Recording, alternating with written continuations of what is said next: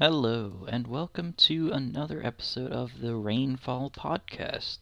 So, today we're taking a little bit of a break from our uh, discussion on races. We're going to be talking about the things that ended the world. And so, throughout this series so far, we haven't really named them, and that's because officially they don't really have a name in Rainfall, but colloquially they do. And these creatures are called the Preeminent. So, like we said earlier, uh, they came to our world after we received a signal from deep out in space. Um, and it took a very long time to figure out a way to send a response. And there was a big global space race and investment in technology and research to be able to send this response signal. And once we did, the preeminent not long after arrived on our world. And these creatures are massive formless beings. They can come in all sorts of different appearances, but in general, they're these gigantic, shapeless masses of tentacles and eyes and flesh and everything like that. Um, now, they are all powerful. So, in terms of stats for the game, to even give them stats is to imply that you would be able to hurt them. So, for the purpose of this game, there will be no stats provided for any preeminent. Um, they are meant to be just so powerful and so otherworldly and ununderstandable, uh, incomprehensible, that to even attempt to harm them is just a fruitless effort. And when sort of thinking about them and their relationship to to humans and to the other creatures uh, that now live in rainfall, I like to make a comparison between the relationship between humans and ants. And so, to an ant, what a human does is incomprehensible. There is no way that an ant can understand anything of what a human is doing or thinking. They can only sort of see things through their own lens. And for an ant to try and harm a human, it's again a fruitless effort there's no way that a single ant is going to do anything to a human. And even a group of ants, even an entire colony of ants, there's no way that they're going to bring down a person. And it's the same relationship between humans and the preeminent. There is absolutely no way that we're going to understand what their motives or what their plans or thoughts are. And there's no way that we're ever going to be able to hurt them. The most we're going to be able to do is mildly annoy them. And this comes from, you know, the entire might of the modern world was put up against these creatures, and they still destroyed us almost without effort. And so, even in this sort of post apocalyptic time, there's no way that the people of Rainfall, with the technology they have left and that they've brought back, there's no way at all, even with their magic, that they're going to be able to harm a preeminence. Now, with all that said, there are no preeminent still hanging around in Rainfall. They've all left and it's there's no notion of where they've gone. No one knows what happened to them or why they left or even why they showed up in the first place. But we can still see a lot of the remnants of what they've done. So, one of the biggest legacies are things called vestiges.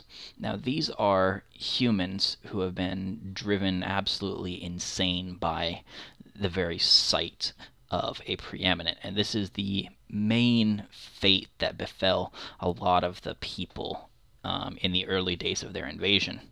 Um, what happens when people even look upon a preeminent is that they completely lose their minds. And it's based on how the vestiges um, act in sort of the modern times you can see there's also been some sort of a change to their bodies as well. They wander around as basically lifeless husks, m- muttering and gibbering to themselves, and just completely unpredictable behaviors.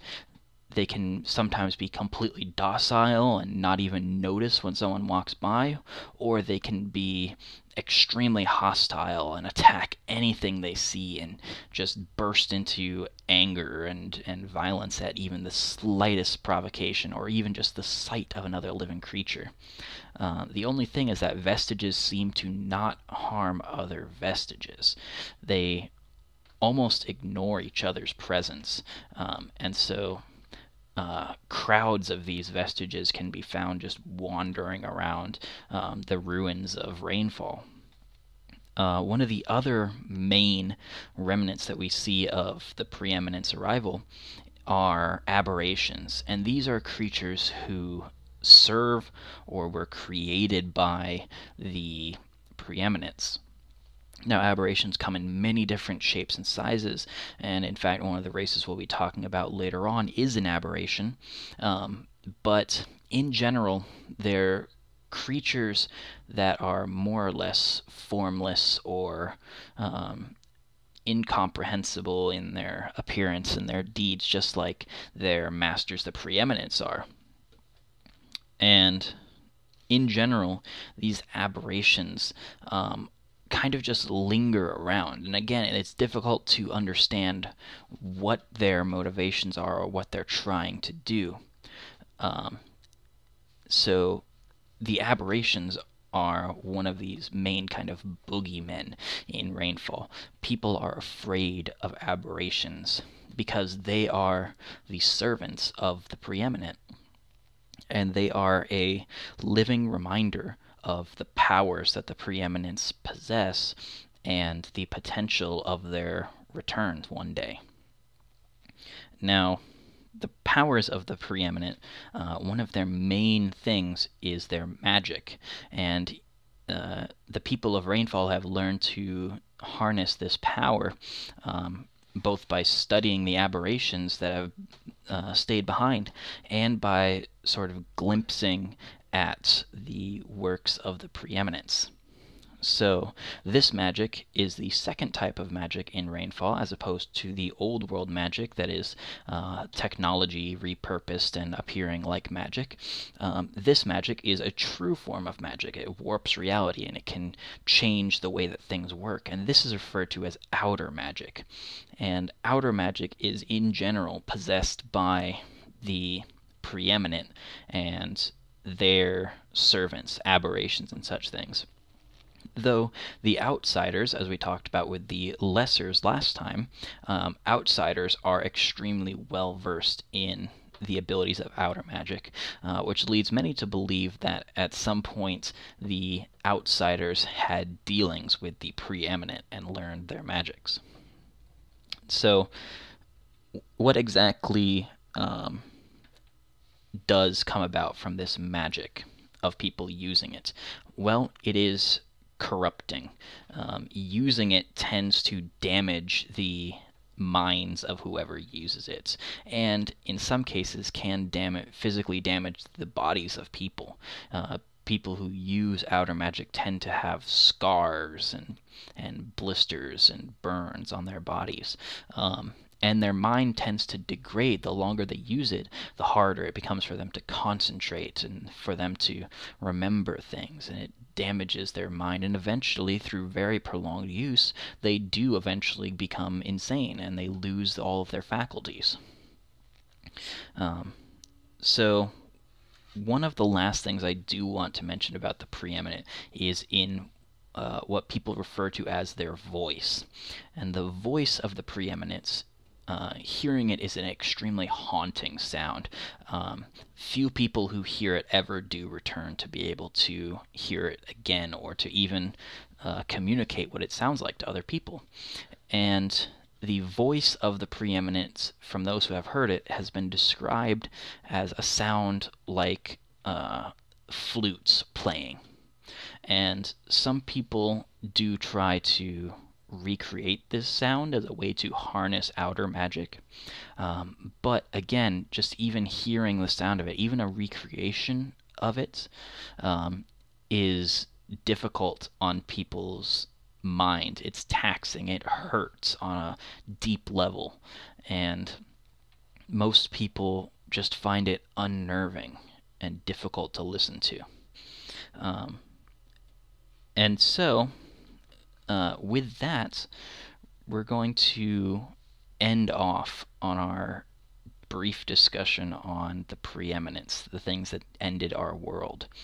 And just uh, to keep in mind that there are no more preeminence in rainfall. They exist out there somewhere. No one knows where they went or where they came from, but suffice to say, they're no longer around. Only their legacy and what they've left behind and the destruction that they caused, their history.